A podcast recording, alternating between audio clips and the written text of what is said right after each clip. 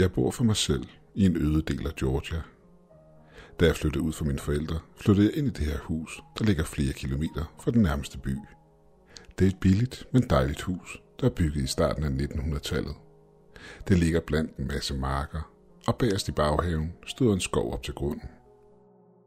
Grunden til, at jeg valgte at bo herude, er fordi jeg elsker freden og roen, der findes herude på landet. Jeg er ikke særlig socialt anlagt, og foretrækker for det meste mit eget selskab. Når jeg ikke er på arbejde i den nærmeste by, sidder jeg derhjemme, enten og læser en god bog, går lange ture i området, eller ser tv.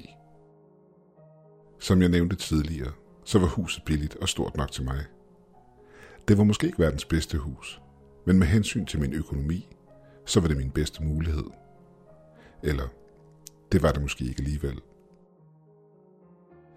Den første måned, jeg boede der, var alt normalt. Jeg gik igennem de daglige rutiner med at tage på job, kom hjem og rode lidt med en af mine mange hobbies. Livet var godt. Lige indtil en bestemt nat. Lige præcis den nat lå jeg i min varme seng og sov som en baby, da jeg pludselig blev vækket af en høj lyd. Det var lyden af et dyr. Men det var et dyr, jeg aldrig havde hørt før. Forundret og nysgerrig rejste jeg mig fra sengen og stod stille i mørket og lyttede. Det første jeg hurtigt lagde mærke til, var at nattens sædvanlige lyd manglede. Ingen forkyllinger. Ingen vind. Ingenting. Pludselig var den dyriske lyd der igen. Jeg prøvede at identificere lyden, men jeg kunne ikke for alt i verden genkende den.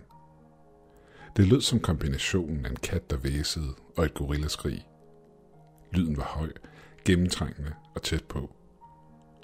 Jeg så over imod vinduet ved siden af mig, og kunne ikke tro mine egne øjne. I stedet for at se nattemørket, var alt jeg så hvidt. Jeg gned øjnene og kneb mig i armen for at sikre mig, at jeg var vågen.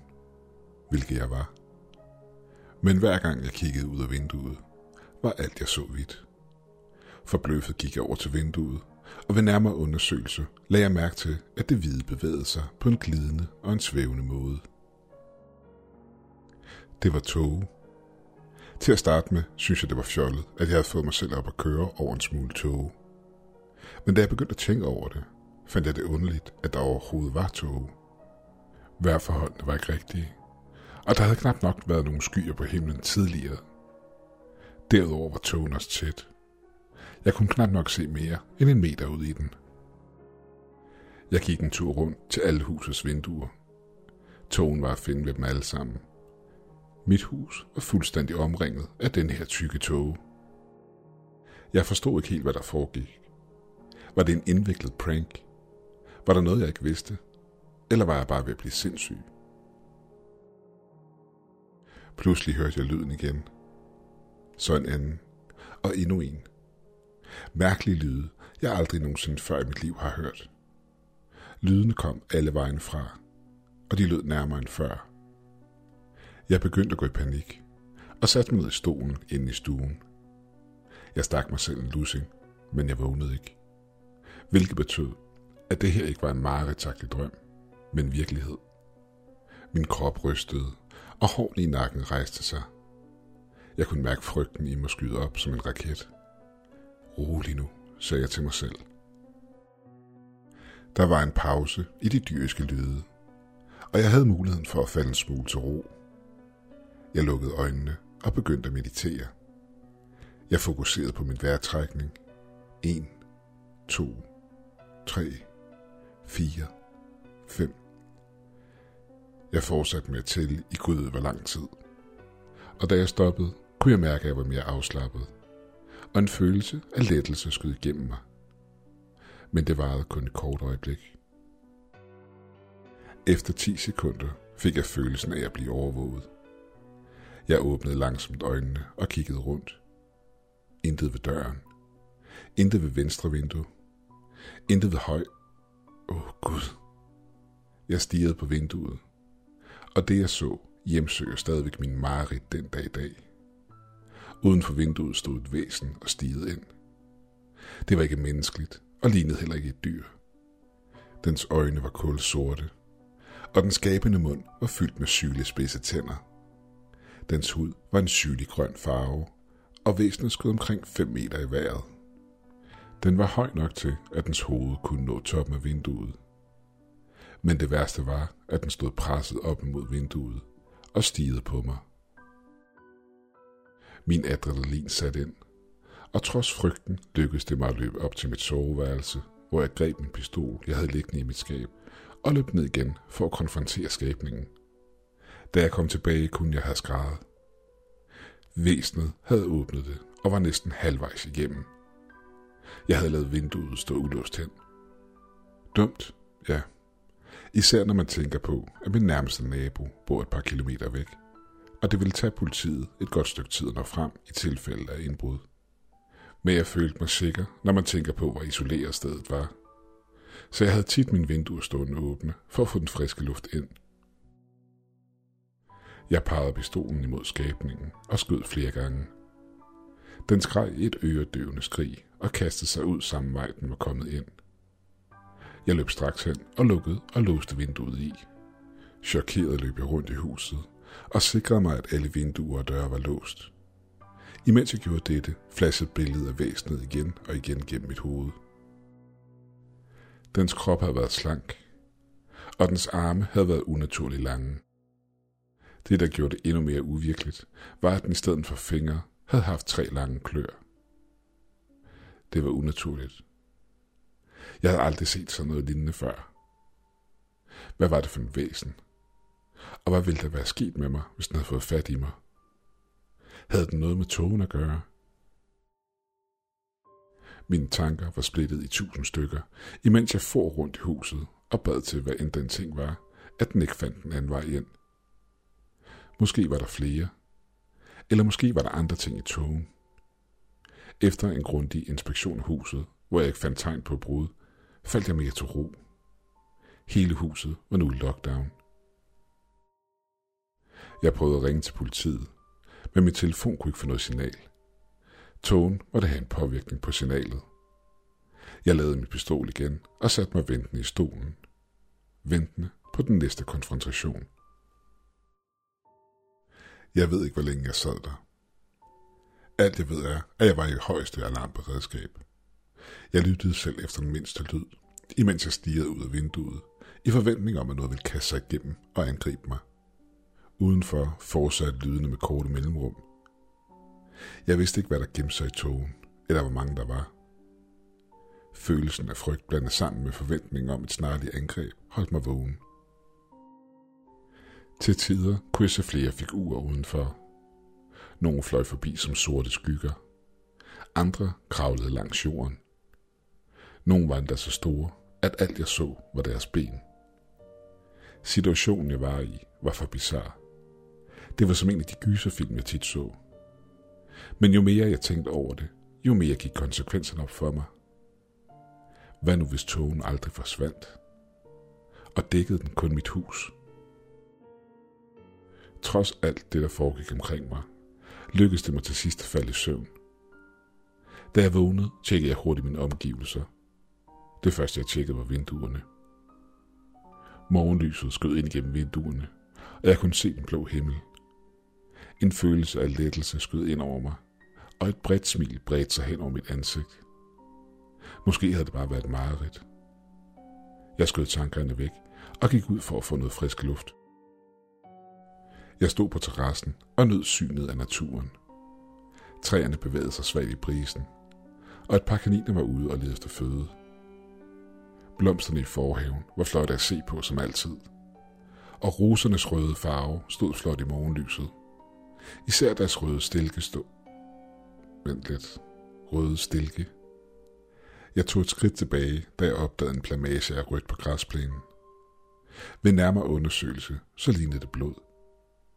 Nej, nej, det kan ikke være rigtigt. Et flashback fra natten før, hvor jeg havde skudt flere gange imod skæbningen, skød igennem mit hoved. Havde det været virkeligt? Jeg gik rundt om huset og blev skræmt af nogle af de ting, jeg fandt. Det første, jeg så, var et blodspor, der gik fra vinduet, hvor jeg havde skudt skæbningen, til forhaven, hvor jeg første gang havde opdaget blodpølen. Det mærkelige var, at blodpølen ikke fortsatte nogen sted hen – hverken op til min hoveddør eller i retning af skoven, hvor den eventuelt kunne gemme sig.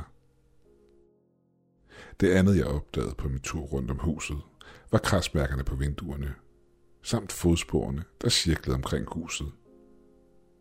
Nu spørger du sikkert, hvordan kan du vide, det var fodspor, når der ikke er noget mudder eller noget sne, de kunne efterlades i? Jo, ser du, hvad end det var for en væsen, så var det tungt nok til at efterlade tydelige spor i græsplænen.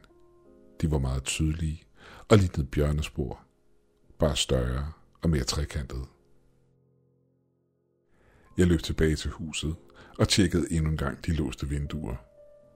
Ovenpå så jeg mit skab stå åben, som jeg havde efterladt det natten før. Jeg prøvede desperat at benægte den virkelighed, jeg havde gennemlevet, imens jeg fandt på undskyldninger for, hvordan det hele kunne være sket. Men nej. Det, der var sket sidste nat, var virkelighed. Men hvis det er tilfældet, hvad var der så sket med togen? Og hvad var der sket med de ting, der havde gemt sig i den? Jeg brugte resten af dagen på at gennemgå nattens begivenheder, igen og igen. Det lykkedes mig at tømme hovedet for de forstyrrende tanker, og jeg undgik at tale med andre om togen, da jeg ikke ønskede at være ham den sindssyge. Plus, det lød også en smule opdigtet, og folk ville tro, at det var noget, jeg fandt på. Jeg holdt mig beskæftiget, indtil mørket faldt på, hvor jeg forberedte mig på, at jeg skulle på arbejde den efterfølgende dag. På det her tidspunkt havde jeg slået hele situationen hen med togen som værende en engangsting.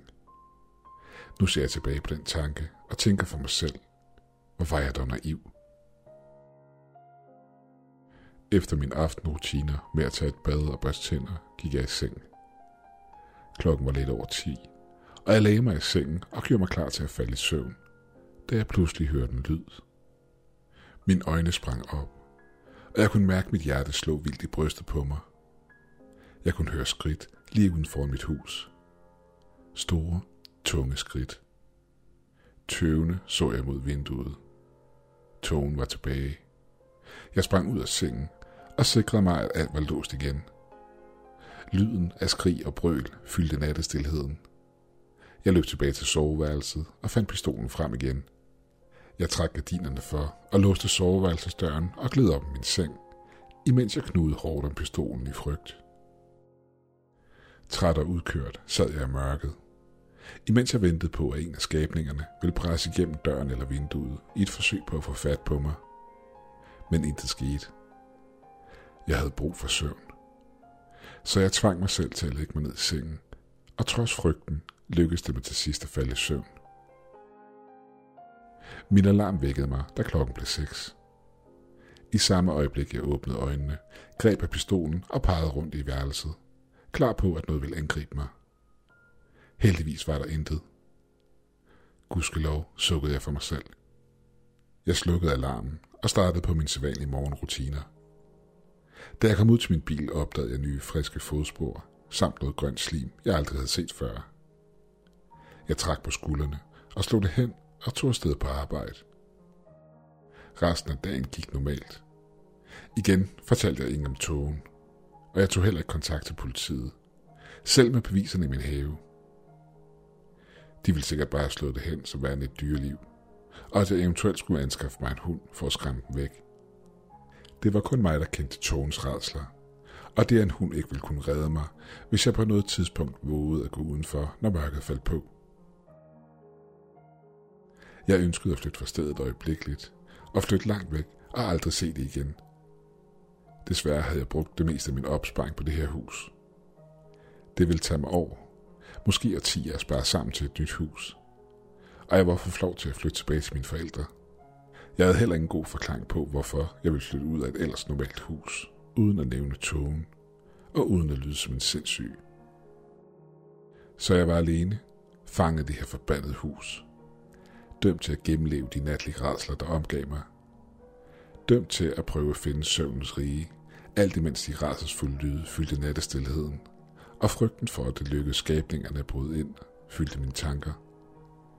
Jeg er begyndt at dække vinduerne til med brædder, og har sågar købt ekstra låse til min hoveddør. Blot for at berolige mig selv en smule og holde frygten på afstand. Derudover sover jeg også med pistolen nu ved min side, skulle det værst tænkelige ske. Jeg er ligeglad med, om folk tror, der bor en sindssyg person på ejendommen. Jeg er mere sikker med disse tiltag. Med hensyn til, hvordan togen opstår, så lader det til, at den opstår omkring kl. 10 og forsvinder igen omkring kl. 5.